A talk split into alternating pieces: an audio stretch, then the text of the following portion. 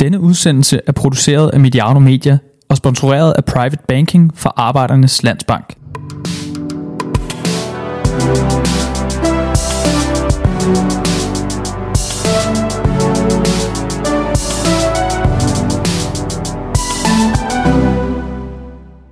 Du lytter til Hammer og Brygmand nummer seksten, eller rettere en Hammer og Brygmand special med fokus på den øh, nødbremse, der er sat på det meste i vores samfund lige nu. I fodboldens verden handler det om intet fodbold på stadion, intet fodbold i tv, ingen træning, ingen tv-penge, sponsorer, der øh, ofte lider, medarbejdere, der er sendt hjem og nogle udsigter, som er langt værre end bare nogle fodboldkampe og måske en sæson, der ikke bliver spillet færdig.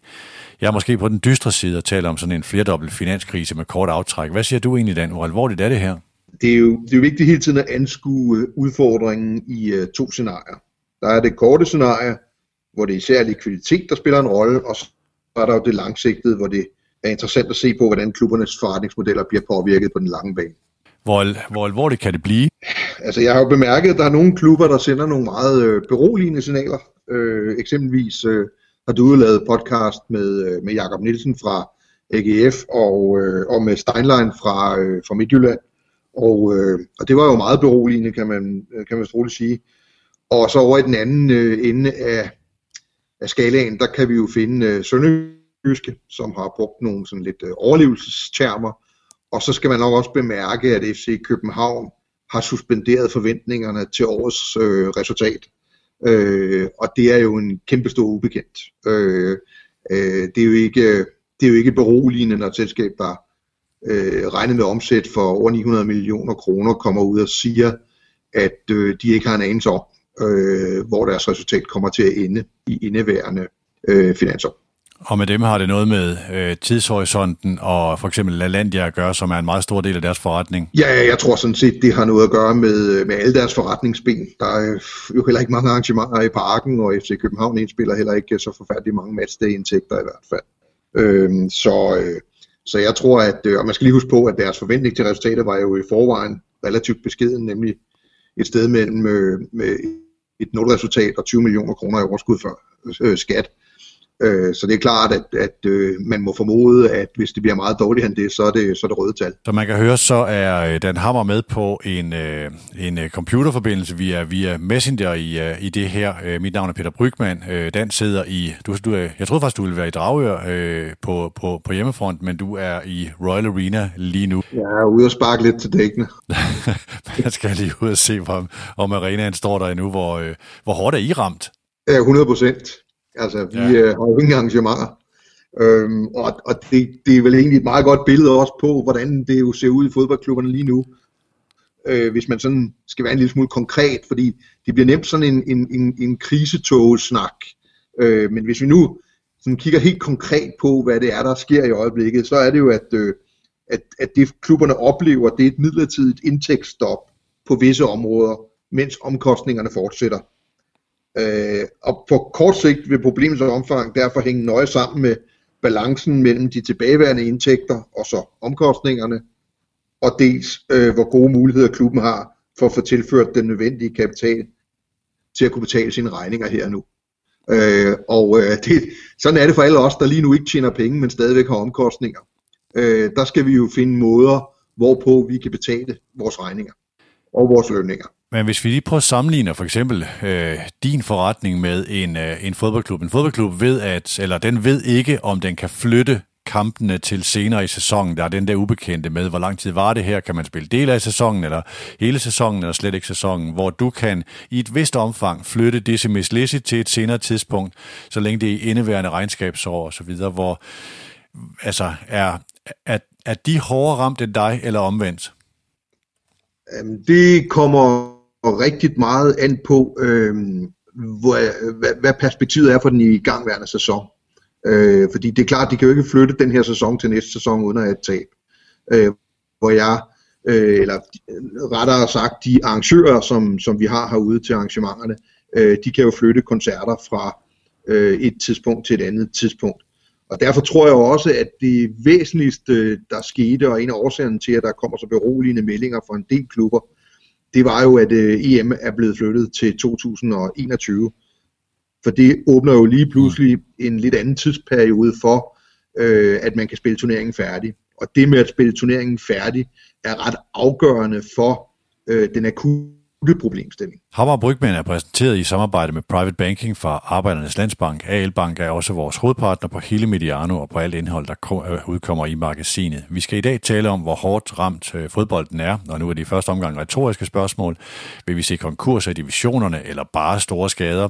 Hvor går smertegrænsen rent tidsmæssigt? Er der nogen, der er mere sårbare end andre? Vi skal formentlig forbi det herstens likviditet, som ofte bliver et omdrejningspunkt, når det gør rigtigt ondt. Vil dansk gamle klub F C København være udsat på grund af betydningen af Lalandia og E M i fodbold og sikkert lidt mere? Lad os prøve at gå ned i de her elementer, og lad os prøve at starte fra toppen og kigge på topholdene. Det ene, F C København har et meget stærkt ben i, i Lalandia, øh, et andet i parken, og det andet hold har erklæret, at transfer er deres Lalandia. Dan, hvem af de her to er mest udsat lige nu, som du ser det? Det er, det, det er svært ved at sige. Altså, vi ved jo, at Steinlein har meldt ud, at, øh, at han nok mener, at, øh, at de skal klare den på, på kort sigt. Øh, og vi ved, at F C K øh, har nøjes med at melde ud, at de ikke ved, hvad deres resultat bliver i år. Øhm, altså, på det helt korte sigt, så er det jo klart, at F C Københavns omkostninger, som man ikke sådan lige kan affærdige, øh, er jo højere end F C Midtjyllands. Og, øh, og, øh, og, og hvis du så tager øh, Lalandia med i billedet, så er det selvfølgelig øh, rigtig mange indtægter, der forsvinder øh, for F C Københavns vedkommende. Så hvis du, hvis du måler det på indtægtsbortfald på den korte bane, så er det jo definitivt F C København, øh, der er hårdest ramt. Nu ved vi jo ikke helt, hvordan sponsorer og andre vil reagere, hvis eksempelvis sæsonen ikke færdigspilles. Men hvis vi lige bliver i det her mest sandsynlige scenarie, som jeg vurderer det i hvert fald, nemlig at, øh, at nitten tyve sæsonen spilles øh, færdig, øh, typisk vil jeg tro i juni måned, uden tilskuere, øh, så er indtægtsbortfaldet for fodboldklubberne formentlig til at overse, fordi så er de jo øh, med meget stor sandsynlighed alene repræsenteret ved, ved bortfald af, af matchday-indtægterne. Og, øh, og dermed vil det jo også i en isoleret fodboldklubsbetragtning være de klubber, der har de største øh, matchday-indtægter, øh, som vil øh, blive hårdest ramt. Øh, hvis man i øvrigt får tv-penge, og hvis man i øvrigt får øh, alle sponsorindtægterne, øh, så er det jo nok øh, overskueligt. Øh, og så tror jeg egentlig ikke, det giver så forfærdelig meget mening at tale om, hvem der er hårdest ramt. Så er der selvfølgelig den her koncernfællesskab, som har været en styrke i parken før, og som selvfølgelig lige nu øh, yderligere øh, vanskeliggør F C Københavns skråstreg Parken Sport og Entertainments øh, situation. Og, øh, og det er jo sådan, når man har et indtægtsbortfald, og omkostningerne de fortsætter, så skal man have, have dækket øh, forskellen på de to ting. Øh, og når det ikke kan komme fra driften, fordi det er jo sådan set der øh, problemstillingen ligger, øh, så kan det jo komme fra øh, enten kreditorer, øh, typisk øh, kreditinstitutterne, altså bankerne strengt taget, øh, og de kan komme fra investorer, altså typisk ejere eller nye ejere, og så kan de jo som noget helt nyt komme fra staten øh, lige i øjeblikket. Og øh, der er ingen tvivl om, at det nok øh, formentlig er en kombination af de tre ting i yderste konsekvens, som vi vil se for eksempelvis F C Københavns vedkommende. Øh, der skal man lige huske på, at dels er staten jo på banen med nogle hjælpepakker. Det er ikke hjælpepakker, som i første omgang kommer F C København særlig meget til gode, i hvert fald i fodboldforretningen F C København. Øh, fordi at øh, de begrænsninger, der er lagt på lønkompensationen, de er jo så, øh, de er så lave, øh, at de i hvert fald ikke rækker til ret meget i forhold til øh, fodboldspilleres løn. I, øh, i hvilket omfang? Gengæld, ja. Man så, ja, undskyld. I hvilket omfang tror du, at man inde i parken laver øh, sådan øh, ændrede planer, justerede planer, og i hvilket omfang er der sådan virkelig nødplaner, der er i gang, altså sådan over i, i, øh, i panikskalaen? Ja, men, men et, hvert, øh, et hvert selskab har jo som første udgangspunkt sikret sig, at øh, man har et krise, øh, eller slået et kreditberedskab. Altså, øh, fordi det er jo det første, der kan tage livet af dig, så at sige. Det er jo, hvis du bliver øh, insolvent og ikke kan betale dine regninger. Så jeg er ret sikker på, at stort set alle ansvarlige øh, virksomheder, inklusive F C København, har sikret sig, at, øh, at man har et kreditberedskab, øh, som gør, at man kan... Øh, at man kan køre virksomheden videre på trods af, at man har et indtægtsbortfald her nu. Øh, noget af det er jo blandt andet ved at, øh, at regne lidt på, hvad for nogle lønkompensationspakker og andet, man kan få dækning af faste omkostninger. Øh, og resten er jo strengt taget ved at få forlænget sine kassekreditter, øh, forhøjet sine kassekreditter, øh, eller at få en kapitaltilførsel, hvilket vi jo ikke har set noget øh, meldt ud om. Så, og der vil jeg også godt lige sige, at, at det er godt for alle danske fodboldklubber lige nu, tror jeg faktisk, at krisen kommer lige præcis øh, nu, hvor den kommer. Øh, fordi øh, at sidst i forbindelse med finanskrisen, der var det jo i høj grad samfundet, øh, der holdt hånden under finanssektoren. Og derfor er jeg også helt sikker på, at der er et kolossalt politisk pres på finanssektoren i øjeblikket, på at være med til at give en hånd øh, til virksomheder, der skal igennem den her forhåbentlig midlertidige øh, indtægtsbortfald. Øh, og jeg kan ikke komme op med en eneste god grund til, at Nordea øh, ikke skulle være interesseret i at, øh, at øh, sikre, at, at F C København øh, kan øh, komme fornuftigt igennem den her sådan, øh, problemstilling, som man står i lige nu. Jeg kan til gengæld komme på et par rigtig gode grunde til, at de skulle hjælpe F C København, og den væsentligste er, at de jo i forvejen er voldsomt eksponeret, i og med at F C København jo har en, en, en betydelig bankgæld hos, øh, hos Nordea. Øhm, og derudover skal vi også huske på, at banker, de tjener penge på at låne penge ud. Øh, så, så på den måde er, er Parken og F C København jo også en god forretning for Nordea, så længe man kan være nogenlunde sikker på, at man på et eller andet tidspunkt øh, får afdraget lånene, så øh, koster det jo noget at have de lån øh, undervejs. Og det er det, bankerne lever af. Så jeg er ikke bekymret for F C København på den korte bane. Jeg er fuldstændig sikker på, at hvis der var grund til bekymring, så havde der også været udsendt øh, fondsbørsmeddelelser, der ville være væsentligt skarpere end det, vi har set. Så det her med at suspendere forventningerne... Og nu kommer der noget ekko på, øh, på min lyd der nu. Men det her med, at de har suspenderet de der forventninger, det er ikke som, øh, som du ser det, eller, eller, eller hvordan tolker du det? Nej, jeg tror, man skal læse det bogstaveligt. Det er umuligt at sige, hvad vores resultat ender med i år, på grund af, at vi ikke kender øh, hvad hedder det, påvirkningen af øh, øh, coronavirusens omfang. Øh, hvis, man, hvis man havde været i problemer rent, øh, rent likviditetsmæssigt eller andet, så havde man jo haft en forpligtelse til at fortælle om det. Øh, så det er, det er simpelthen et spørgsmål om, at øh, jamen det kan godt ende med et andet resultat, end, end det vi havde regnet med at melde ud. Øh, vi ved det helt ærligt ikke nu, men det er jo ikke et signal om, at det ikke er en situation, vi ikke kan klare. Øh, det føler jeg mig ret tryg ved. Og det er heller ikke sådan, at, ja, nu kan det godt være, at jeg stiller meget konkrete spørgsmål i forhold til, hvad man kan gøre, men hvis vi nu, der sidder F C K-tilhængere derude, der tænker, jamen hvis der kommer så stort et hul i kassen, og det her bliver tre måneder ud af kalenderen med Lalandia, og der måske ovenikøbet er en afledt effekt, at skal man så, bliver Ståle Solbakken så bedt om at sælge sine to bedste spillere til, hvad vi nu kan få for dem, og ikke nødvendigvis på den top, som man gerne vil sælge dem på. Kunne sådan noget komme i spil? Altså, nød lærer nøgen kvinde og spænden, tror jeg nok, der var et gammelt ordsprog, der hed, ikke? Øhm, men, så man kan jo aldrig udelukke, øh, at sådan nogle ting kommer i spil. Øh, nu formoder jeg dog, at, øh, at det budget, man har fra F C København, øh, det mener man er en god idé, øh, i forhold, også økonomisk en god idé. Så øh, medmindre man er absolut tvunget til det, det ser jeg ikke nogen som helst tegn i sol, måneder og stjerne på, at, at man er tvunget til at gøre ting, som er ekstremt kortsigtede, øh, så, så tror jeg, at man holder fast i sin langsigtede strategi. Og F C Københavns langsigtede strategi, det er jo primært at bruge flere penge på fodboldspillere end deres nationale konkurrenter. Og det, øh, det ser jeg ikke på den korte bane, at et, øh, et bortfald af en sommersæson i Lalandia skulle, øh, skulle give grund til at ændre på. Nej, fordi det er den her, der er sådan en sætning fra, fra, øh, fra en, en, øh, en lidt fjernere fodboldhistorie øh, med "We desperately need to sell a player". Øh, altså når en, når, en, når en klub går, går i markedet med den sætning, fordi man skal lappe et stort hul i, øh, i kassen, så er man jo i en anden øh, position, end man er, når man, når man sælger fra toppen. Lige for... Ja, så kan du, det kan du så tage i anden potens på nuværende tidspunkt at gå ud til et, øh, til et transfermarked, hvor alle andre er i samme situation. Ja. Øh, og, så det vil formentlig under alle omstændigheder være et relativt øh, ineffektivt middel at gøre brug af. Øh, men selvfølgelig, altså på den yderste dag, kan alle selskaber og privatpersoner jo komme i en situation, hvor man, man må sælge ud af arvesølvet, selvom prisen på sølv er relativt lav. Hmm. Jeg mener overhovedet ikke, det er det scenarie, vi snakker om for, for nogen dansk fodboldklub.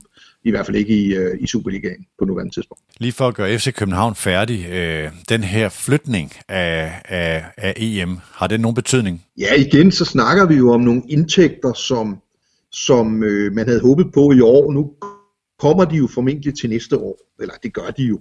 Øh, det er nogle småting. Øh, der er ingen tvivl om, at F C København, eller Parken har jo øh, hvad hedder det, været dedikeret til, at der skulle spilles E M hele sommeren og sådan noget. Det kan godt have betydet noget for, om der kommer koncerter eller ikke, bare for at tage en lille ting, som, som, som berører det, jeg beskæftiger mig med. Og det er klart, at, øh, at når så næste sommer også øh, bliver blokeret i kalenderen, øh, så kan det jo godt være, at der er nogle potentielle, eksempelvis koncerter, som så ikke finder sted.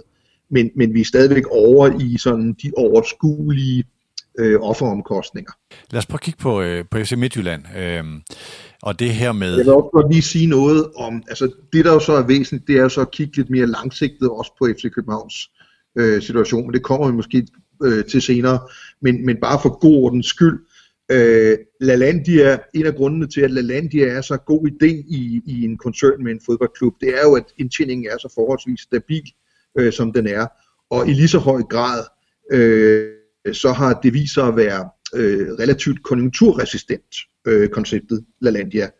Det har så vist, at det ikke er virusresistent, øh, men, øh, men under, under den stærke formodning om, at vi får styr på den her virus, øh, så øh, er jeg ret sikker på, at Lalandia også i fremtiden vil være et meget, meget stort aktiv for koncernen Parken Sport og Entertainment, og dermed også for F C København.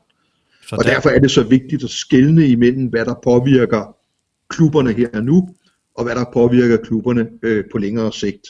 Og øh, Og det, hvis vi så skal, skal hoppe over til F C Midtjylland, og så ligesom kigge på, øh, ud fra en formodning om, både det vi hørte fra Steinlein øh, og, og fra andre, at på den korte sigt skal klubberne nok klare sig, især, især hvis de får lov til at spille sæsonen færdig, øh, også selvom det sker uden øh, hvad hedder det, tilskuere, og dermed sikre sig formentlig både, at sponsorindtægterne er intakte, og at øh, tv-indtægterne er intakte.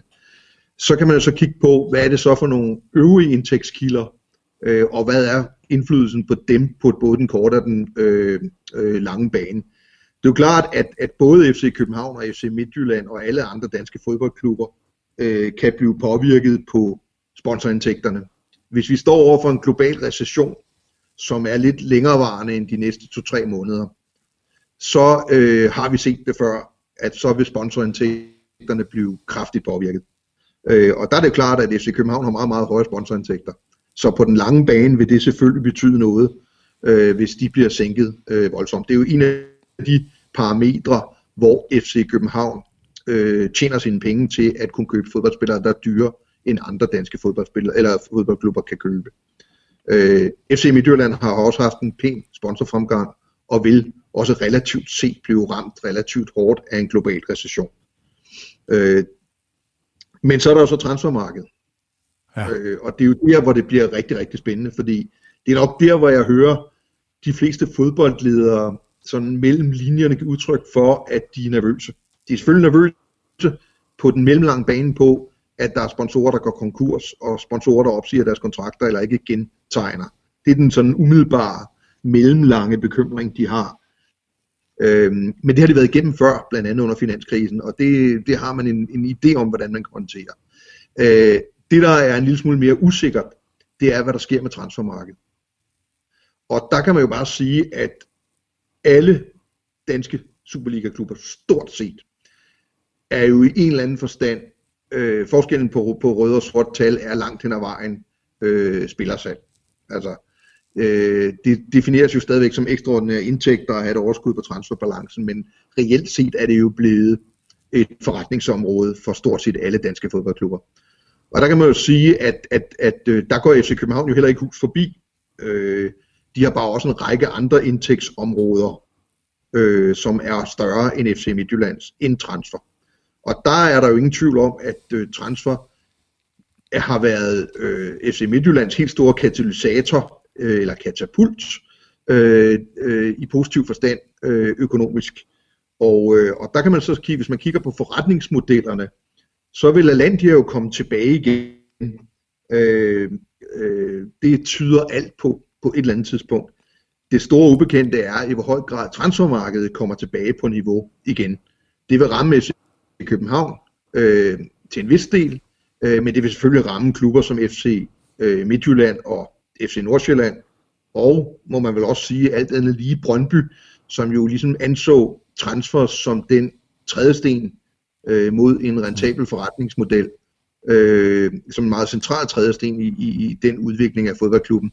Og det er klart, at hvis vi lige pludselig står med et transfermarked, som ikke kan generere de indtægter, som vi har vendet os til i de senere år, i, i hvert fald hos, øh, hos øh, hovedparten af, af de danske Superliga-klubber, så ser vi selvfølgelig også en, en, en, en dansk Superliga, øh, der må give i hvert fald et gear ned.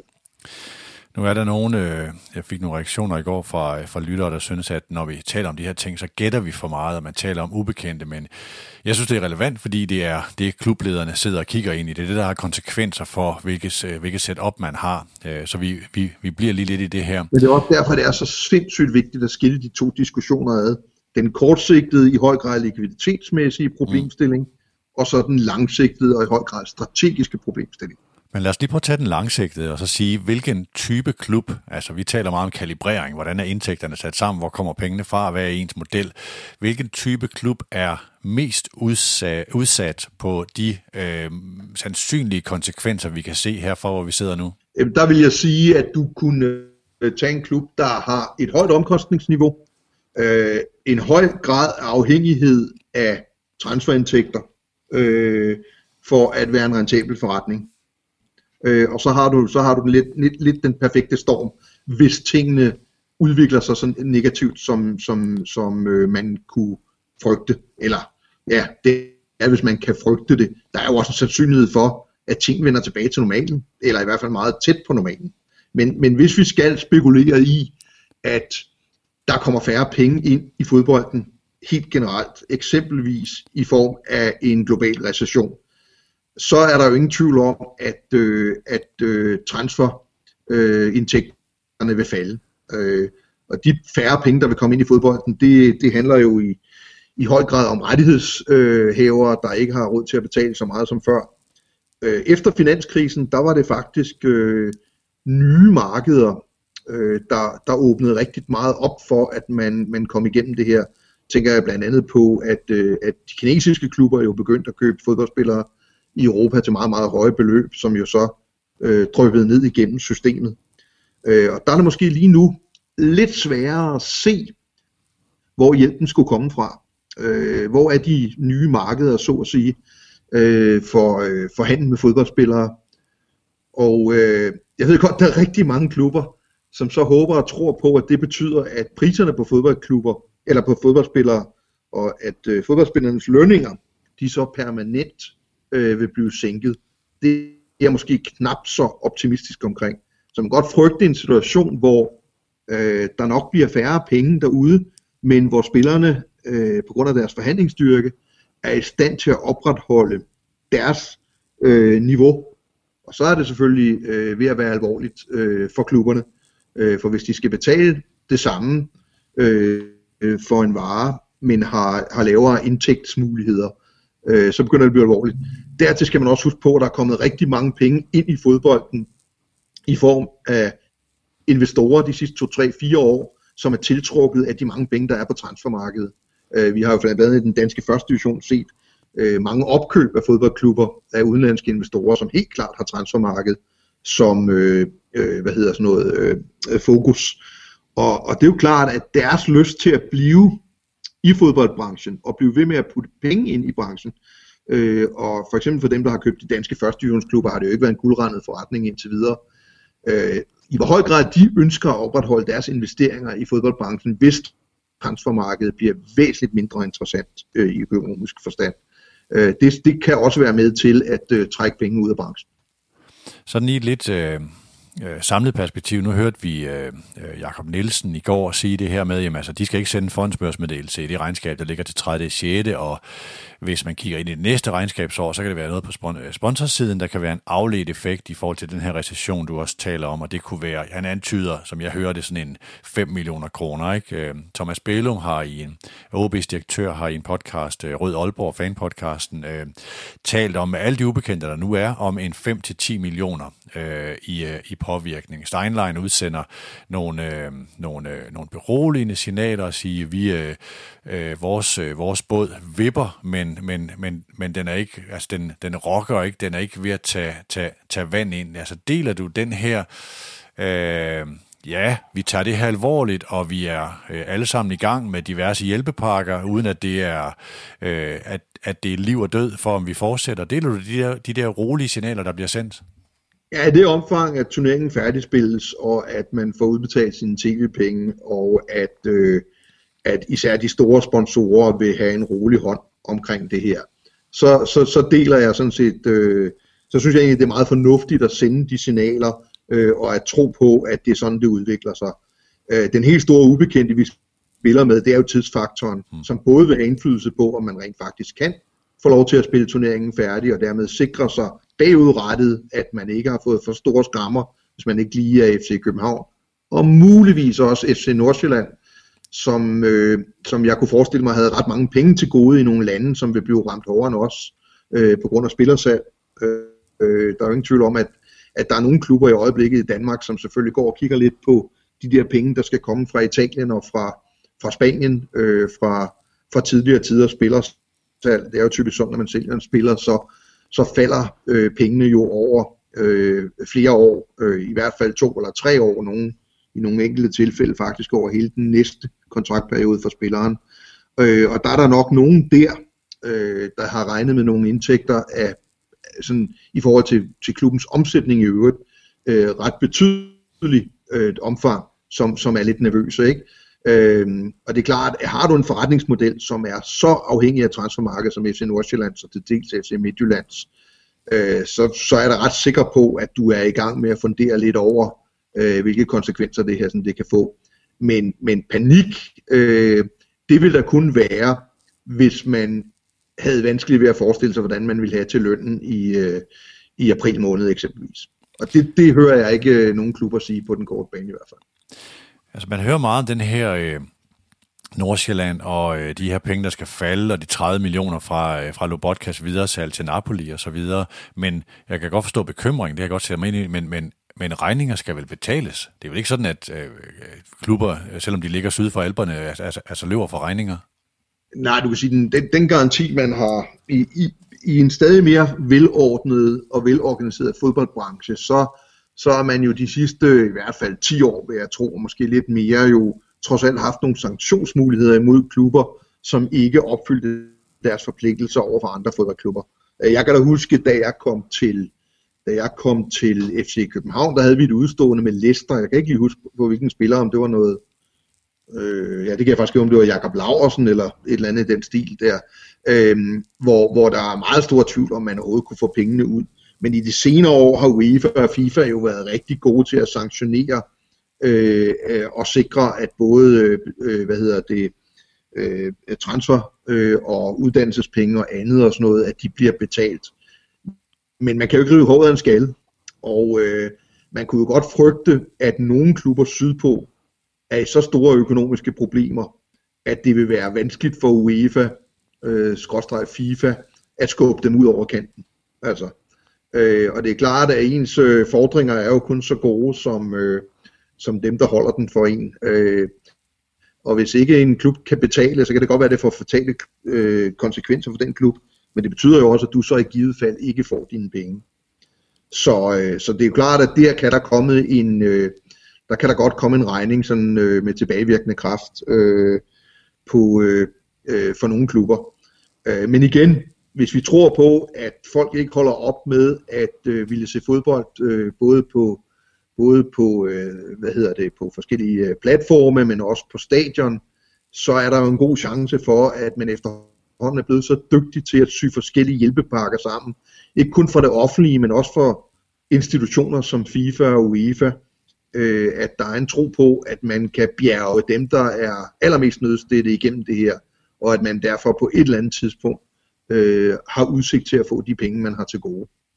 Hvad med Brøndby? Nu har de lige været igennem en aktieemission. De har lige meldt et regnskab ud på de her små firs millioner i minus. De har haft de her likviditetsproblemer, som er velkendte, hvor Jan Bech og andre har måttet træde til. Og så har de, som du er inde på, omlagt en strategi, hvor man satser meget på at være øh, en slags, øh, jeg vil ikke sige, jeg vil sige større udgave af F C Nordsjælland, men altså baserer sig meget på, øh, på transferindtægter og værdiskabelse gennem talentudvikling.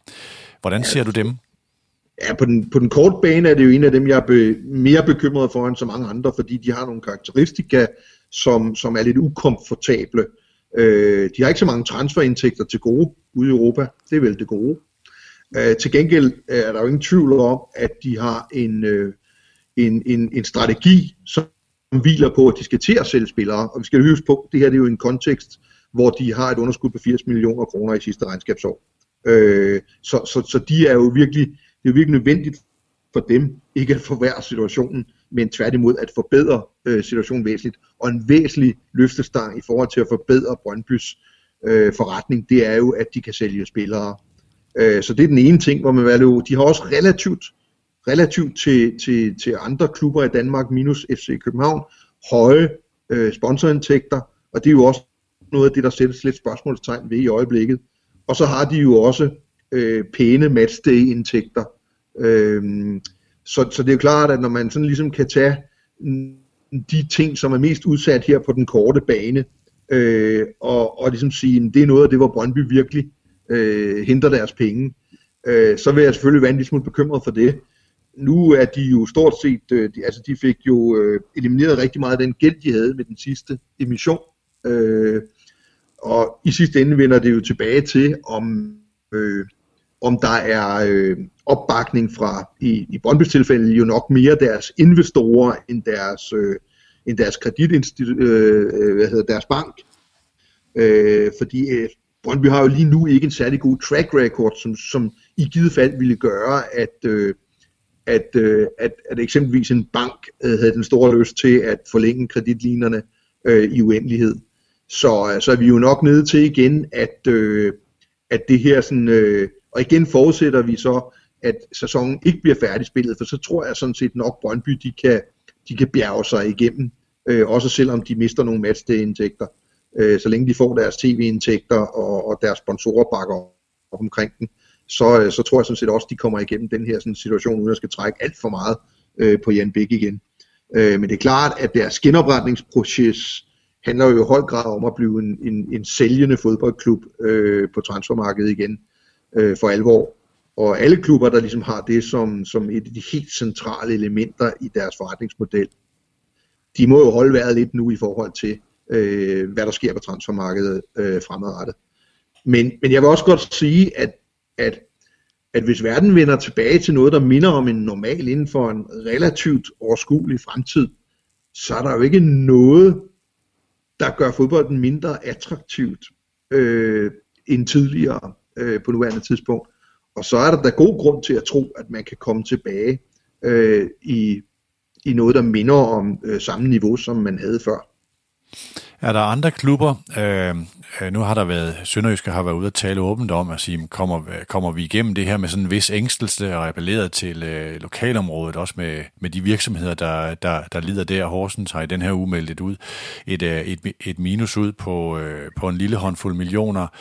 Øh, Der er nogen, der er kalibreret, hvor man har øh, kongresscentret, altså O S C, altså, altså omkring O B, der er M C H Arena på, øh, på Midtjylland, som, som Steinlein har svaret på, altså nogle af deres sponsorer. Så er der Silkeborg, der har den her, øh, altså, eller Ken Madsen, der driver Radisson øh, Hotel, altså papirfabrikken. Øh.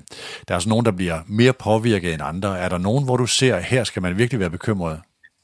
Nej, jeg har ikke, altså så dybt har jeg ikke analyseret de enkelte klubbers kassebeholdning, fordi det er jo det, vi snakker om i ja. første omgang. Øh, hvad hedder det? Så, så altså, dem, der var udsat før virusen, er selvfølgelig meget mere udsat nu. Men der er også helt uset store pakker i, i, i spil øh, for staten. Og det er jo klart, at hvis du er en fodboldklub, hvor du har nogle lidt andre lønninger, end man eksempelvis ligger på i F C København, øh, og har sendt dine, dine spillere og din administration hjem, og det er det ikke seks eller syv klubber, der har valgt den model, jamen så får du dækket en, en relativt høj procentdel af dine øh, lønomkostninger forbundet med det. Og det er jo alt andet lige lønomkostningen, som er øh, den, den største omkostning i, i enhver fodboldklub. Øh, og, og så vil jeg sige, altså for klubber som Horsens og Sønderjyske, får de deres, øh, får de deres tv-penge hjem, Øh, får de opbakning fra lokalmiljøet, for de har jo typisk lokale sponsorer, så kan jeg ikke se nogen grund til, hvorfor de ikke skulle, øh, hvad hedder det, øh, skulle bjerge sig i land. Øh, ikke tørskoet, men med, med en fornuftig mulighed for at, øh, at komme tilbage på niveau. Øh, jeg kan se nogle, øh, jeg, jeg er nok mere bekymret for, for nogle enkelte klubber i første division, øh, Som, som genererer nogle relativt store underskud, øh, som dækkes ind af nogle, nogle, øh, nogle ejere, der i høj grad er i klubberne for at tjene penge på fodboldspillere. Øh, min egen øh, fra Amager er et meget godt eksempel på nogen, hvor man, hvor man sidste år lavede tocifrede øh, millionunderskud, øh, og, øh, og det, det dækkes jo af, af ejerne øh, på nuværende tidspunkt. Øh, og der, det, det bliver jo spændende at se, om, om de kan opretholde den interesse. Og så er det jo ingen hemmelighed, at, at Roskilde jo også kæmper med tingene, for eksempel. Og der kan man jo godt formode, at, at sådan noget, som man er ude i nu, øh, kan være øh, alvorligt. Men igen, hvis sæsonen spilles færdig, og nu snakker vi Superligaen, hvis man dermed kan forsvare at opretholde sine sponsorindtægter, øh, i hvert fald i, i al væsentlighed, og hvis man får sine tv-indtægter, så er, er der en rigtig god mulighed for, at påvirkningen på, skal vi kalde det, gennemsnitsklubberne, øh, ikke er for voldsom. Og så er der sådan tre-fire klubber, som har yderligere nogle problemstillinger. Nordsjælland har ganske givet penge til gode ude i Europa. F C København øh, har en meget stor og en meget dyr organisation, og næsten et totalt indtægtsstop, men har til gengæld en god track record og rigtig gode muligheder for at sikre sig kredit. Øh, og så er der så Brøndby, Øh, som jeg også stadigvæk vurderer har gode muligheder for at blive bakket op af deres øh, investorer øh, til at komme igennem det her. Hvis vi taler et andet scenarie, eksempelvis at man heller ikke kan spille med tilskuere i hele Europa, øh, og dermed også i Danmark i efteråret eksempelvis, så begynder vi at skal have en lidt større tromme frem og slå på, tror jeg.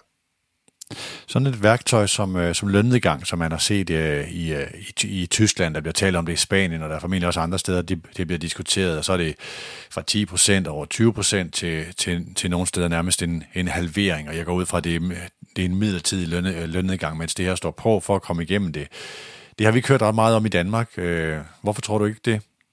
Jeg tror, det primært handler om, at lige nu, øh, så er det et stort spørgsmål, om du både kan lave lønnedgang og få lønkompensation fra staten. Øh, så jeg tror, der er nogen, der sådan ligesom har valgt at sige, okay, øh, hvad, hvad, hvad, hvad er det mest fornuftigt at gå efter? Øh, det er jo klart, at i en klub som F C København vil debatten noget, hvis, øh, hvis de gik femogtyve procent ned i løn i to-tre måneder. Det er der ingen tvivl om. Jeg er ikke sikker på, at, at netto-regnstykket i Horsens er særlig interessant. Øh, det rejser... Det rejser rigtig mange spørgsmål, det her sådan med, øh, med lønnedgangene, øh, hvad hedder det, men, men det virker jo umiddelbart meget sympatisk og meget logisk, at folk, der nok skal klare den, øh, sænker lønnen for et stykke tid. Du skal også bare huske på, hvis du er en mellemgod fodboldspiller med en mellemgod kontrakt, der udløber tredivte juni, altså hvad er så dit incitament til ligesom at, at, at gå ind og sænke lønnen, øh, hvis du har kone og børn og, og måske også... Øh, supportere en familie øh, hjemme, hvor du kommer fra, og sådan noget, eller en, en landsby, hvor du kommer fra. Det er ikke så enkelt endda, øh, og, og øh, øh, ja, kunne man så tage dem, der var dem, der var rigest, så at sige, og, og bidrage, men der er også et omklædningsrum, der skal fungere. Øh, femogtyve procent er jo femogtyve procent, men, men det kan jo være, øh, have, have vidt forskellige Øh, hvad hedder sådan noget, øh, konsekvenser for den enkelte fodboldspiller, alt efter hvad han tjener og hvad hans forpligtelser er. Øhm, så øh, vi har også set nogle andre modeller end over Sverige med permittering af spillere, øh, som man så gør selektivt, fordi salgsobjekter og andet og sådan noget har man jo ikke lyst til at permittere, eftersom man fjorten dage efter man er blevet permitteret, kan frigøre sig fra sin kontrakt. Og, og det ved jeg, der også skaber nogle problemstillinger i et omklædningsrum. Øh, så, så i et overlevelsesperspektiv, Øh, der vil jeg sige, at der er alle midler jo øh, nødvendige at tage fat i, herunder også at henstille til ens medarbejdere, om de vil gå ned i løn. Øh, og, øh, og det kan jo være nødvendigt for nogle klubber. Jeg ved, min, øh, min, min, min anden store passion, øh, den ude i Europa League United, de øh, annoncerede i går ikke et procenttal, men at alle spillerne og øh, trænerne, øh, som jo er de vellønnede i en fodboldklub, øh, de gik ind og sikrede via en lønnedgang, at folk, der arbejdede øh, øh, i administrationen og formentlig også øh, i, i alle de andre sektorer i en fodboldklub, groundsmen og den slags ting, at de kunne være sikret deres løn øh, et stykke tid fremover. Og sådan nogle modeller der, øh, tror jeg, kan være meget øh, fornuftige for en fodboldklub øh, at tage fat i. Men det er ikke en ensartet gade. Øh, der, er, øh, der er problemstillinger forbundet med det. Ja, der er mange interessante modeller. Jeg er også altid nysgerrig efter, hvor kommer øh, initiativet fra? Hvornår er det spillerne, hvornår er det medarbejderne? Øh, på T V to meldte man den her ud med, at de fastansatte medarbejdere øh, giver en, nu kan jeg ikke huske, om det var en feriedag eller en arbejdsdag, hvad det var, så man kunne, man kunne sikre, at freelancere i, øh, i, i indeværende måned havde det samme niveau, som de normalt havde. Altså de der former for solidaritet, som jeg synes jo, de er smukkest, når de kommer fra medarbejdersiden, øh, selvom det også godt kan være, kan være hårdt der. Ja, og, og, og, og man skal bare huske på, at det, havde, at det handler jo om at, at redde en aktuel situation. Mm. Altså, øh, og der, der, der synes jeg egentlig, at det er svært at gøre sig til dommer over et redskab, uden at kende øh, den specifikke situation, som i det tilfælde klubberne står i. Altså, øh, det kan jo også i sidste ende være hjælp til selvhjælp. Altså hvis en klub er ved at gå konkurs, øh, men har gode langtidsudsigter, så er det da rigtig fornuftigt at gå ned i løn et stykke tid. Ja. Altså. Ja, så er der alle de der ting med, øh, hvad, hvad er de løbende ting? Både en, altså øh, F C K kan have en sponsoraftale med Carlsberg, der løber rigtig langt. Man kan have kontrakter, der løber langt, men nogle gange så følges de ikke ad i takten, og så skal man jo kigge på, hvordan bliver igen kalibreringen af økonomien øh, hen over de kommende år. Men den, ja, lad os lige på... det er derfor, når vi, når vi sådan kigger på, øh, hvad der så skal ske sådan, øh, lidt på den, på den længere bane, ikke? Altså, så vil jeg jo sige, så er der også nogle håndværksmæssige ting, der skal på plads. Øh, for eksempel, hvor længe skal transfervinduet øh, være åbent? Øh, hvad gør man? Lad os nu sige, at det bliver nødvendigt at bruge juli øh, til at spille turneringer færdige i Europa. Øh, der er kontrakter, der udløber tredivte juni. Mm. Hvordan skal man forholde sig til det? De ting er jeg faktisk ikke så bekymret for. Øh, man kan godt sætte en liste af ting op, som er kompliceret, men der vil jo være en kolossal vilje hele vejen rundt til at løse de her sådan ting. Og der er altså... Mennesket er jo øh, alt den lige klodens mest tilpasnings, øh, måske sammen med rotter, øh, mest øh, tilpasningsdygtige øh, dyr. Og, og der tror jeg rigtig meget på, at, at der skal man sådan set nok finde nogle relativt fornuftige løsninger for, for alle parter. Øh, det, det er, altså det helt store ubekendte, det er selvfølgelig, hvis vi ikke får bugt med den her virus. Og at det her sådan, det bliver en periode, der løber ud over at vi kan gøre sæsonerne færdige. Så, så kommer der også en masse andre ting i spil. Hvem skal have lov til at spille Champions League? Kan jo have kolossal betydning for øh, din økonomi til næste år i, i mange lande, øh, der er bestemt også i Danmark. Øh, og så begynder tingene jo at blive en lille smule mindre homogene, mm. og så begynder man jo at slås lidt mere. Vi har set nogle antydninger, øh, jeg tror det var Hobro, der tog hul på diskussionen med det, med det noget ulogiske argument om, at øh, at øh, hvis man sluttede turneringen nu, så, øh, så var det mest rimelige, at man rykkede Vejle op, for de førte første division, og det mest rimelige var så, at man beholdt de klubber, der var i Superligaen. Så, så argumentet var altså, at når man havde spillet sig til en oprykning, så skulle det tælle, men når man havde spillet sig til en nedrykning, så galt det ikke. Altså. Og det er jo sådan noget, hvor man, hvor man ser nogle udmeldinger, hvor, hvor man tænker, ah, vi skal nok lige prøve først at løse de fælles problemer, ja. Inden vi begynder at flage for meget med vores egne interesser. Jamen, der er mange, øh, der er mange interessante løsninger i spil. Jeg talte i går i telefon med Thomas Frank og skal lave en optagelse med ham her senere i dag. De ligger jo med Brentford til en playoff-kamp, hvor man rykker op i Premier League, og så har der været alle mulige modeller fremme om, hvem skulle rykke op. Skulle det så kun være, øh, hvad skal man sige, West Bromwich og Leeds United, tror jeg, der, der ligger et og to, ikke? Og skulle man så suspendere playoff okay. og... Ja, ja, undskyld. Jeg, jeg kan jo tease, at øh, Thomas kommer til at sige noget, øh, noget, noget, noget rigtig interessant om styrkeforholdet i Championship med, øh, med Leeds, øh, med, altså folk med Leeds præferencer vil, øh, vil synes var interessant. Det glæder mig til. Ja, lad os lige prøve at kigge på øh, de her delkomponenter i det her. Jeg skal lige se den der udsendelse med Thomas Frank. Jeg tror, at altså, vi sender den ud her i løbet af weekenden. Jeg optager den i dag, ikke? Men hvis vi kigger på delkomponenterne og øh, sådan med de aktuelle briller på indtil fodbold, ingen, ingen, ingen kampe, og så starter med øh, tv-delen. Øh, det her med, at der kommer en udbetaling efter seksogtyve runder, øh, som er, nu har man spillet de fireogtyve, og man skulle have spillet seksogtyve, hvis man har spillet lige ud. Øh, hvor mange sidder og, og, og venter på dem, og er ramt af, at, øh, at rettighedshaverne har, har trykket, øh, trykket på en pauseknap? Jeg synes, jeg hørte, var det Jacob eller Steinlein, der snakkede om en akontoordning. Øh, det er klart, man kan jo ikke sikkert ikke få for man kan jo sikkert ikke få et kontobeløb ud, hvis man ligger nummer elleve, øh, og så siger, jamen vi vi regner med at ligge nummer ni eller nummer nummer fire eller noget af den stil. Men jeg tror da nok, at øh, at der er noget forudbetaling i, i fra øh, tv-selskabernes side til divisionsforeningen. Øh, så jeg tror da, at øh, der ligger nogle muligheder derfor at øh, at afbøde konsekvenserne af, at øh, de tv-betalinger i givet fald, øh, eller afregning af de tv-penge i givet fald, øh, må vente øh, nogle spilrunder. Så det er jeg ikke så bekymret for, eller jeg, det er jeg ikke bekymret for, fordi jeg hørte det. Jeg tror, det var Steinlein, der sagde det. Ja, men det var øh, også det her med, at, at, at det er mere fordelingsbonuspengene, øh, der, øh, der, der ligger der. Det lyder heller ikke sådan, at... at øh, At, at det er den, der får øh, søm og skruer til at ryge ud af karrosseriet, øh, fordi man er ramt på likviditeten? Nej, ikke så længe. Altså, det er derfor, det er så vigtigt med det her E M, der bliver udsat. Så længe sæsonen bliver spillet færdigt, så er det også svært at se en langvarig samarbejdspartner øh, komme og sige, at så betaler vi ikke, øh, ikke pengene, fordi der ikke var tilskuere øh, til kampene, og fordi de ikke blev spillet på det tidspunkt, der var aftalt. Altså... Så, så derfor er det så centralt for, hvor tæt på panikknappen man skal være, at sæsonen spilles færdig. Hvor stor forskel er der på, hvor meget matchday-indtægter betyder? Er der nogen, der er mere eksponeret her end, øh, end andre? Ja, nu læner jeg mig nok lidt frem, når jeg siger, at der er nok faktisk fodboldklubber, for hvem den faktiske matchday-indtægt er negativ. Altså, hvor det næsten altså, koster penge at afvikle kampe. En fodboldkamp. Øh, ikke modsvares af entréindtægten for den enkelte fodboldkamp. Hmm. Altså, øh, så det er ikke der, jeg hører nogen som helst være bekymret. Øh, hvad hedder det? Øh, hvor grotesk det lyder på den korte bane, så kan det være relativt øh, rentabelt at spille fodbold uden tilskuere.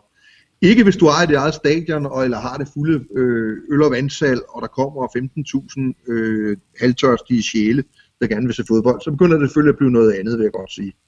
Øh, Og, og, og, og på samme måde, så længe du kan sige til dine sæsonkortholdere, for det er jo den måde, de fleste entréindtægter falder i dag, det er jo på abonnementsordninger eller sæsonkort. Øh, øh, og og der, der tror jeg, man har en vis snor i forhold til, øh, hvad man eventuelt kan komme på at sukker i den kommende sæson, øh, mod at, at sæsonkortholdere ikke forlanger at få penge tilbage, eksempelvis. Så jeg er ikke, altså det, det er jo klart, at F C København har en kamp, Øh, med et udsol- en, en, en, en Europa League-kamp øh, på et formentlig udsolgt stadion. Det går selvfølgelig ondt på både food and birds og på billetindtægter og andet. Og A G F havde vel også et par kassekampe i, øh, i udsigt, og Brøndby har jo altid rimeligt mange tilskuere, der, øh, der også tager lidt fra i boderne. Øh, så der er selvfølgelig nogle klubber, hvor det er nogle rigtig ærgerlige millioner, som forsvinder. Det skal man ikke være blind for. Men det er det, som jeg tror, Steinlein benævner, som er rokkebåden, øh, men ikke at slå hul i den. Altså. Øh, men, det, men det er da klart, at, at altså for F C Københavns vedkommende kan vi da hurtigt komme op i et betydeligt tocifret millionbeløb i, i manglende indtægter fra, fra, fra en Brøndby-kamp og en, øh, og en, øh, en kamp mod, øh, mod Istanbul, ikke? Ja. Det her med fans, der på sæsonkort, øh, så skal klubberne sige, øh, hvis ikke de kampe bliver spillet, så kan du få refusion, og fans, der siger, jamen, øh, det, øh, vi støtter vores klub, vi skal ikke have noget som helst refunderet. Øh, jeg ved ikke, hvilket omfang det har. Jeg har bare set nogle enkelte ytringer på sociale medier, hvor fansen, det jeg har set til det, bakker op om deres klub. Har det nogen betydning? Kan man hjælpe sin klub her? Jamen, jeg tror, at øh, altså, de ting, der hjælper på kort sigt, det er som sagt kredit, og så er det klubkærlighed.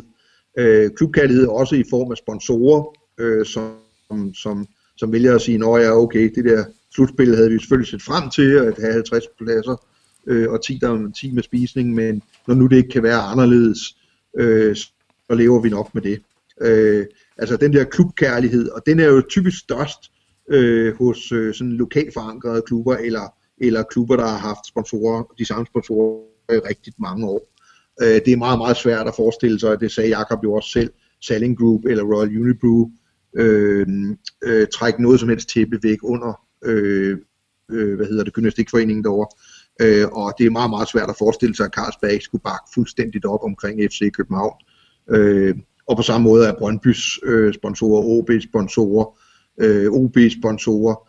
Øh, det, det er jo ikke sådan en iskold beregning, om vi lige har fire eller fem hjemmekampe mere med eller ikke. Øh, så så det, det vil have rigtig stor betydning, at sponsorerne øh, går ind der og, og, og slår kreds rundt omkring klubben. Mm. Øh, og så vil fansene gøre det med det samme. Øh, det er jeg fuldstændig overbevist om. Det vil være, det vil være meget lidt comme il faut at, øh, at stille sig op og kræve sit sæsonkort øh, refunderet, eller i hvert fald en del af det, fordi man missede en fire fem kampe på grund af en virus, som klubberne overhovedet ikke har nogen som helst skyld i. Altså. Så, så jeg tror, at, og det er noget af det, der kan komme godt ud af det her, øh, det er, at vi bliver jo bevidste om, at fodbold betyder noget for os. Nu ved jeg godt, at jeg han sagde forleden dag, at det måske ikke betød helt så meget, som Bill Shankly han antydede. Hmm. Øh, men, men hvad hedder det? Øh, var det øvrigt Shankly? Nå, ja. øh, hvad hedder det? Øh, men jeg, jeg, jeg har sådan en oplevelse af, at det her sådan faktisk øh, øh, minder rigtig mange mennesker, øh, også dem, der øh, er fans via sponsorater og andet, øh, om at, øh, at fodbold betyder noget for os. Og det er aldrig skidt.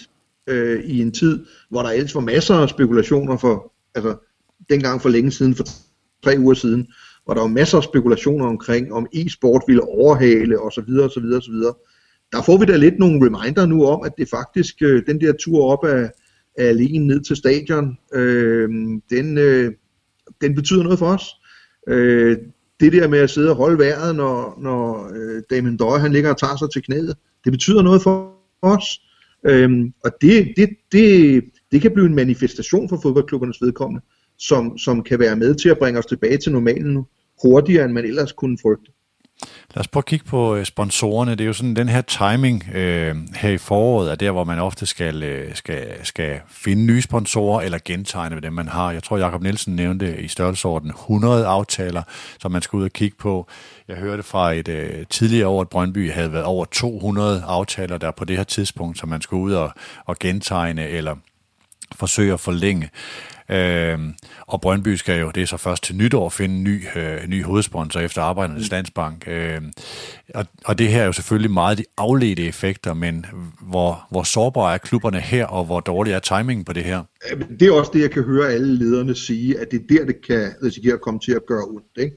Øhm, og det handler jo ikke så meget, altså der er usikkerheden er jo pest i den forbindelse. Ikke? At der er jo rigtig mange sponsorer, som sidder der og jo er glade og tilfredse med deres sponsorat i fodboldklubben, for ellers så var de jo der vel ikke, men som helt ærligt ikke engang ved, hvordan det kommer til at gå i deres egen branche øh, på sigt. Altså den her frygt for en global recession, øh, som jo på et eller andet tidspunkt vil ramme alle sponsorer i givet fald. Lige nu står vi med en situation, hvor der er et håb om, at det er relativt få brancher, der til gengæld vil blive ramt rigtig, rigtig hårdt. Altså, øh, fodboldklubberne er selv i den ene af dem, og jeg er i den anden, og, og turismen, alt hvad der har med turisme at gøre, vil have en, øh, en længere hale på problemet, end, end de fleste andre øh, brancher. Øh, bare sådan noget som, at anlægsloftet bliver løftet i kommunerne, vil jo betyde rigtig meget fra, for byggebranchen. Øh, så, så jeg synes, at, at, øh, at, at selvfølgelig er sponsorater en, en problemstilling, men den er... Øh, altså den hænger rigtig, rigtig meget sammen med, om det her får konjunkturbetydning øh, ude i samfundet som sådan. Øhm, og det gør det jo nok i en eller anden forstand, for der er jo indtægter, der er faldet bort for alle virksomheder. Og vi ved jo godt, at sponsorater er noget af det, der sidder yderst på vippen. Øh, så der er jo ingen tvivl om, at det tror jeg ikke, der er, at, at vi vil se lavere sponsorindtægter i den kommende sæson, end vi har i den indeværende sæson. Om det er en permanent problemstilling, øh, det, det, det vil jeg tvivle meget stærkt på, det var. Fordi omvendt har du også den her oplevelse af at se, hvor meget fodbold faktisk betyder for mange mennesker. Så ved jeg godt, og det er så en af de ting, hvor jeg trækker lidt på smilebåndet, er en af de her sådan, øh, en af de håb, der er, når, når fodboldklubberne sådan set godt ved, at der bliver nok lidt mindre at rute med til næste år. Det kan så være meget forskelligt, alt efter hvilken forretningsmodel du har. Øhm, om du bliver ramt hårdt, øh, hvis det også er transfermarkedet for eksempel, som bliver ramt hårdt. Og så ved jeg godt, derude i klubberne er sådan det her sådan, sådan lidt stiltigende håb om, at, øh, at spillerlønninger og agenthonorarer øh, er noget af der, hvor man kan afbøde faldet ved at sænke dem. Øhm, og der tror jeg desværre, at branchen gør regning uden vært. Øh, det er jo ikke agenterne og spillerne, der bestemmer de nuværende niveauer for spillerlønninger. Det er klubberne. Øhm, og det kan da godt være, at der er lidt mindre konkurrence om de bedste spillere, øh, end der har været før, og det kan have en, en, en, en, en betydning i nedadgående retning for omkostningerne for spillere. Men jeg tvivler, hvis jeg skal være helt ærlig. Mm. Det her på sponsorsiden, kan der være nogen, øh, måske især de mindre klubber, hvor øh, man er i et område, hvor det er små og mellemstore virksomheder, der øh, nogen kan gå konkurs, andre kan være presset, altså at, at, at der i virkeligheden bliver en slagside i, at øh, Audi og øh, hvad skal man sige, Carlsberg og så videre øh, vil være i parken, mens der er større frafald på sponsorsiden ude i, ude i nogle af de mindre klubber? Det kan man både sige ja nej til, fordi du nævner et par selskaber, som er på globale markeder, altså, øh, og, og kan blive ramt meget, meget hårdt. Altså, øh, så, så det handler jo igen om, hvor hurtigt kommer ikke bare Danmark, men hele verden tilbage på fode. Øh, der er masser af brancher, som, som vil være relativt uberørt af det her, hvis, hvis det bliver indkapslet relativt hurtigt, altså, og som sådan vil være i stand til at bakke op om deres fodboldklub. Øh, men det er klart, at dem, der er eksponeret over hele verden, øh, de vil jo selvfølgelig, det vil tage længere tid, tror jeg. Øh, også ud fra en formodning om, at vi formentlig er nogle af dem, der, der, der kom hurtigst i gang, i hvert fald på det her kontinent, øh, med at gøre noget ved det, og derfor formentlig også vil være nogle af dem, der muligvis vil være i stand til at komme øh, i gang igen øh, relativt hurtigt, øh, hvis vi ellers får vores teststrategier og andet øh, på plads. Mm. Så, øh, så jeg, jeg tror ikke, man sådan entydigt kan sige, at dem, der har små sponsorer, er, er mere udsat end dem, der har store sponsorer. Øh, Jacob sagde det meget, meget godt med, at, øh, at det er jo ikke fordi, at det er andre virksomheder i oplevelsesbranchen og turistindustrien, øh, der er de helt tunge sponsorer i dansk fodbold. Altså, og dem ved vi vil blive ramt øh, meget, meget hårdt i relativt lang tid. Altså man kan jo ikke sådan fra den ene dag til den anden få øh, en komma to millioner øh, krydstogs, øh, hvad hedder sådan noget, turister tilbage til København. Øh, så derfor ved vi allerede nu, at uanset om vi åbner op for det danske samfund successivt fra måske første maj eller femtende maj, så betyder det ikke, at alle de øh, hvad hedder det, krydstogturister, der, der var planlagt skulle komme til byen øh, til sommer, at de kommer. Øh, så derfor vil det være meget forskelligt, hvordan forskellige brancher vil blive ramt. Og det vil afspejle sig i, øh, i høj grad, at de har mulighed for at øh, slutter op omkring øh, fodboldklubberne fremadrettet. Mm. Jeg håber, I som lyttere derude kan leve med de små udfald, vi har på forbindelsen, øh, og indimellem så kommer der faktisk en notifikationslyd ind der, fordi vi er på Messenger, øh, hvor den her samtale er optaget. Hvis en af os får en besked ind, så kan man faktisk høre notifikationen. Den er vi normalt slået fra, hvis vi optager et af de andre programmer.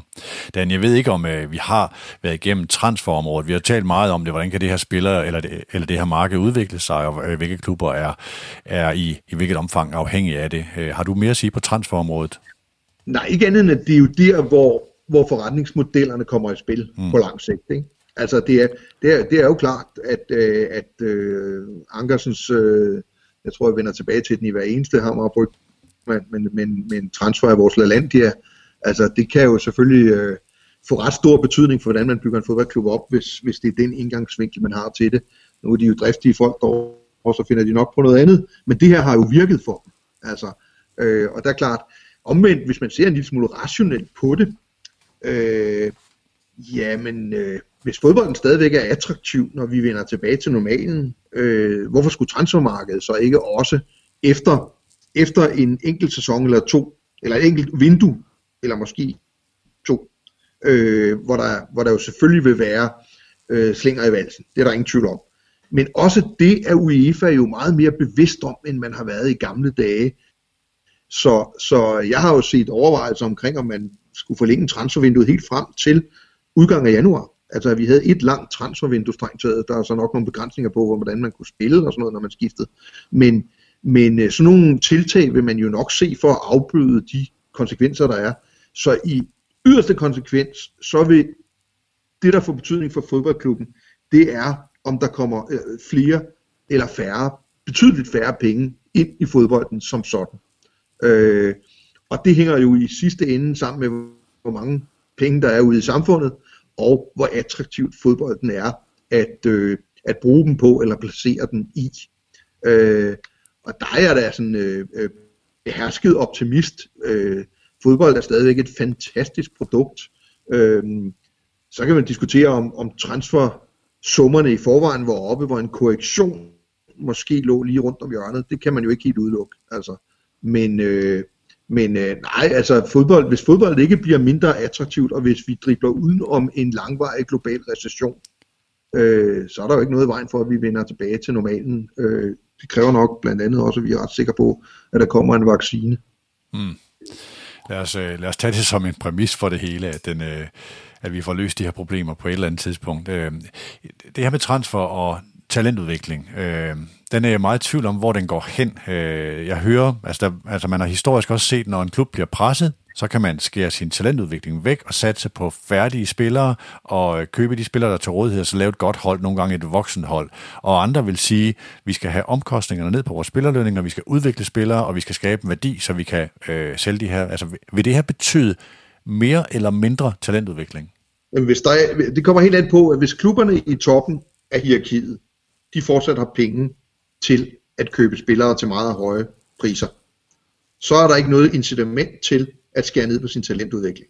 Altså, og det er selvfølgelig klart, at hvis, hvis, hvis, hvis, øh, øh, hvis sponsorindtægterne til Champions League og til Premier League, og hvis rettighedshæverne øh, øh, hvad hedder det, går i, i clinch med, øh, med ligaerne og vil have, vil have kampene til, til, en, til en lavere betaling for eksempel, fordi der er recession ude i samfundet, og der kommer ikke de samme annoncører i pauserne, og, og hvad det ellers måtte være, Øh, så vil man jo se det også på transfermarkedet, fordi de penge, som fodboldklubberne bruger til at købe fodboldspillere internt imellem hinanden, for de kommer jo udefra. Der er jo ikke, øh, det er jo ikke sådan, at fodboldklubberne selv laver penge. Altså, der kommer penge ind i fodbolden øh, ved nogen køber øh, tv-rettigheder og øh, øh, hvad hedder det, billetter øh, og sponsorater. Og det er klart, hvis, hvis der kommer færre penge ind i fodbolden, så vil det også ramme transfermarkedet. Og det handler i høj grad om, øh, om vi kan opretholde de samme indtægter på, på især de store ligaer, øh, og især på rettighedsbetaling. Øh, så vil det jo i sidste ende udmønte sig i øh, transferniveauer. Øh, Så lad os prøve at kigge på øh, det strategiske. Altså øh, det her med en krise er også et sted, hvor man øh, nogle gange kan være offensiv. Altså du kigger på konkurrenterne, er der nogen, der lider mere end vi gør, og hvis det er tilfældet, så kan man næsten som i et cykelløb træde afsted, selvom det hele syrer til. Øh, kan det her være en mulighed for nogen til at skabe nogle positive forskydninger? Det er meget svært ved at få øje på. Du siger, i den, i den kortsigtede aktuelle situation, så er det klart, at man er nok lidt mindre bekymret i en klub som eksempelvis O B, øh, som ikke har så meget ude at svømme, så at sige, som en klub som F C København. Men det er ikke rigtig noget, du kan bruge til noget rent strategisk, udover at hvis, øh, og det kommer ikke til at ske, men hvis nu for eksempel hele Parken Sport og Entertainment gik konkurs, altså, så er det jo klart, så har det rykket noget i forhold til de interne øh, hvad hedder sådan noget, øh, styrkeforhold i, i Superligaen. Men, men nej, jeg kan ikke se, jeg kan ikke se, at altså det er klart, at hvis fodboldspillere lige pludselig bliver meget billigere, øh, og det vil sige, at du kan få høj kvalitet for en, for en, for en, for en lavere omkostning, øh, så vil det jo være de klubber, der har øh, råd til og, kan, og, og, og likviditet til at købe fodboldspillere, der kan, der kan flytte sig lidt på, øh, på de interne styrkeforhold. Men, men jeg ser ikke, at sådan en global, en global krise skulle kunne i afgørende grad rykke på øh, styrkeforholdet mellem fodboldklubberne, med mindre at det permanent sætter sig, at en af de elementer, du har i din forretningsmodel, og det kan jo enten være en koncernsammenhæng, eller det kan være, at du, er, du satser alt stort set på transfer, med mindre det fundamentalt forandrer sig. Mm. Så hvis vi ser et fundamentalt mindre attraktivt transfermarked, ja, så er det klart, at både F C Nordsjælland og F C Midtjylland Øh, er, øh, er primært udfordret. Øh, men alle fodboldklubber får en udfordring i forlængelse, eller alle danske fodboldklubber får en udfordring i forlængelse af det, fordi de alle sammen i nogen grad er afhængige af, der bliver sat, øh, solgt spillere ud af Superligaen. Øh, så så, så inden, inden vi ved, om, om det her fundamentalt betyder, at transfers bliver, øh, bliver meget mindre, øh, inden de når helt ned til Superligaen, så, så synes jeg, at det er vildt gætværk at tro, at man fundamentalt har flyttet noget strategisk. Mm. Øhm, men jeg kan godt følge, at man, at man i Aalborg med god lokal opbakning hos både sponsorer og sæsonkortholdere, øh, og, og med ikke ret meget eksponering og penge til gode for Kaufmannsal kun lige over i København.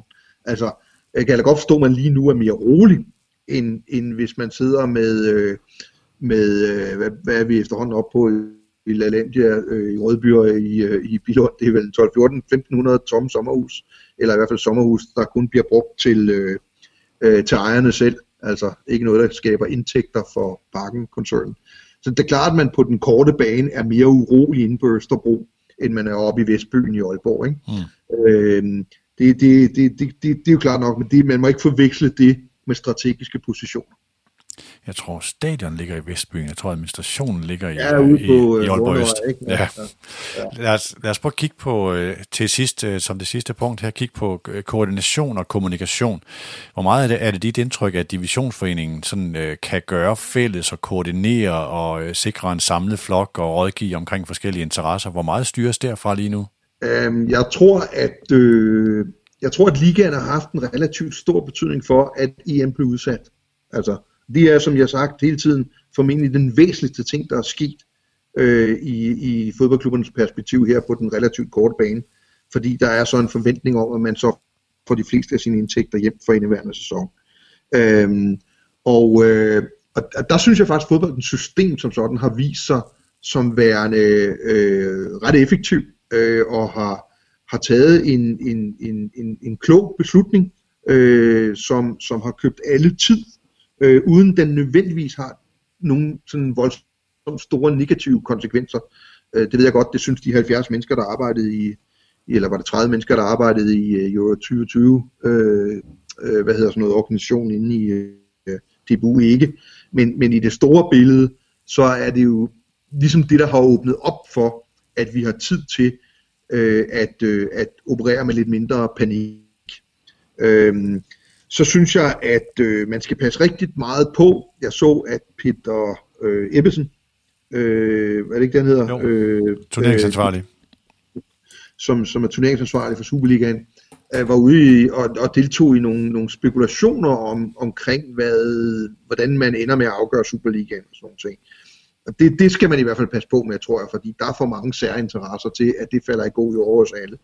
Øh, men ellers så synes jeg jo, at, at altså er der kontoordninger på, på tv-penge, øhm, så synes jeg, at de signaler, der kommer fra divisionsforeningen i øvrigt, de er rigtig, rigtig fornuftige, nemlig tag det med ro. Øh, vi kommer med meget stor sandsynlighed til at spille fodbold på et tidspunkt, hvor det er rigtig øh, fint. Øh, og så er det så lidt ærgerligt, at man ikke kan komme på stadion, øh, hvis, hvis det er det, der bliver, bliver udkommet.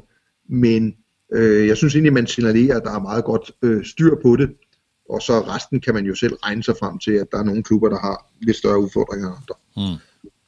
Hvor meget tæller klubberne sammen i sådan en situation? Hvor meget bruger man øh, kollegaen over i en sammenlignelig klub som sparringspartner?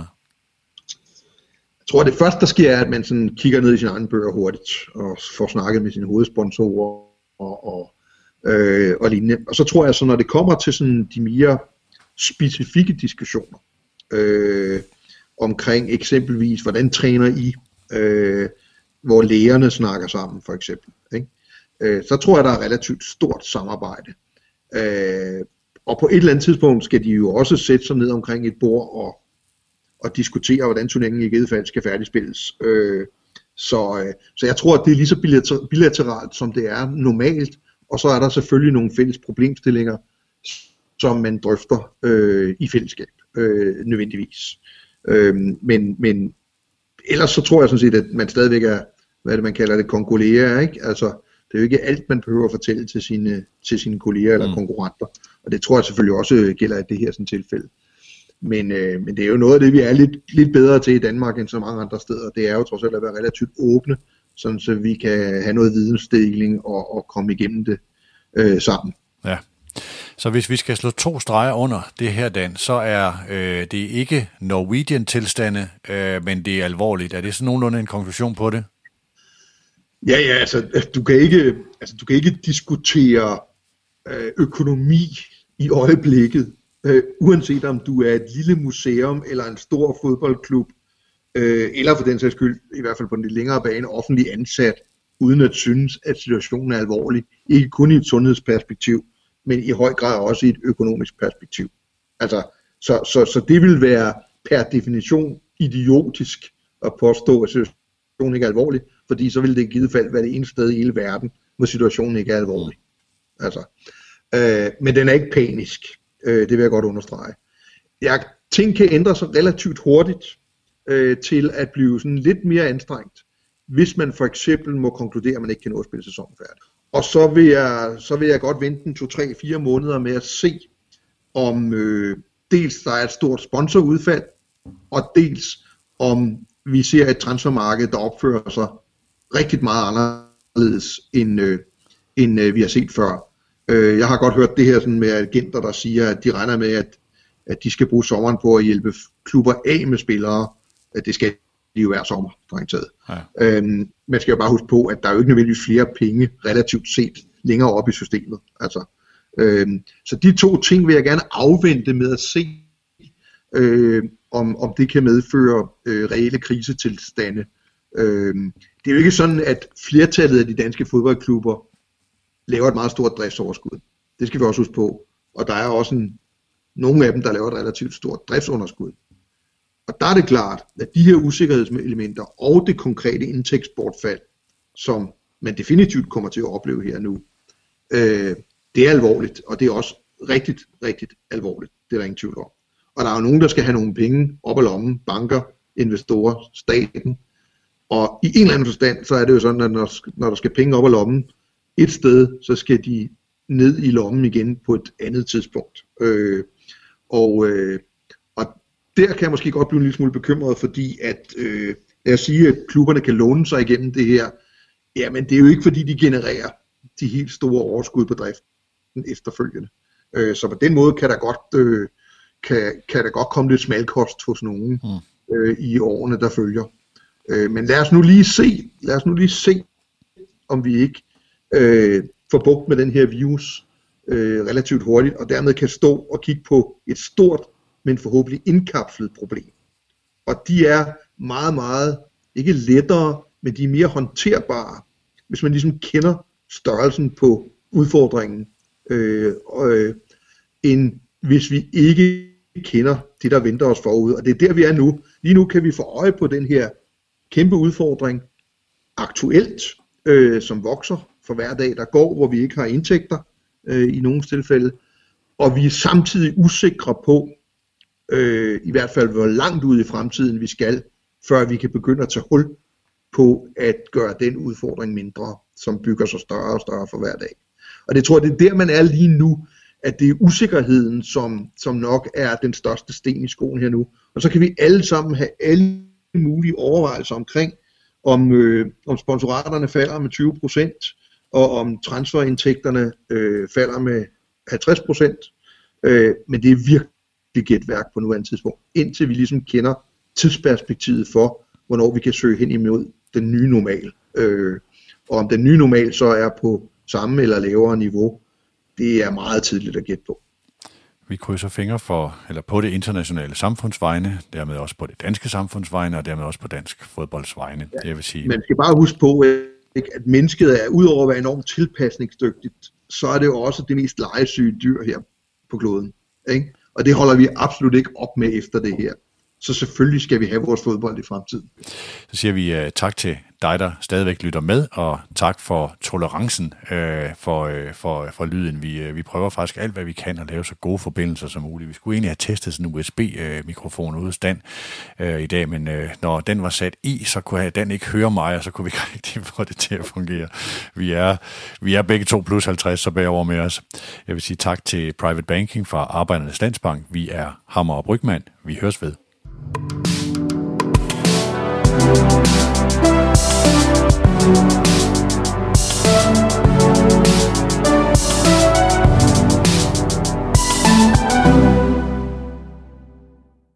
Denne udsendelse er produceret af Mediano Media og sponsoreret af Private Banking fra Arbejdernes Landsbank.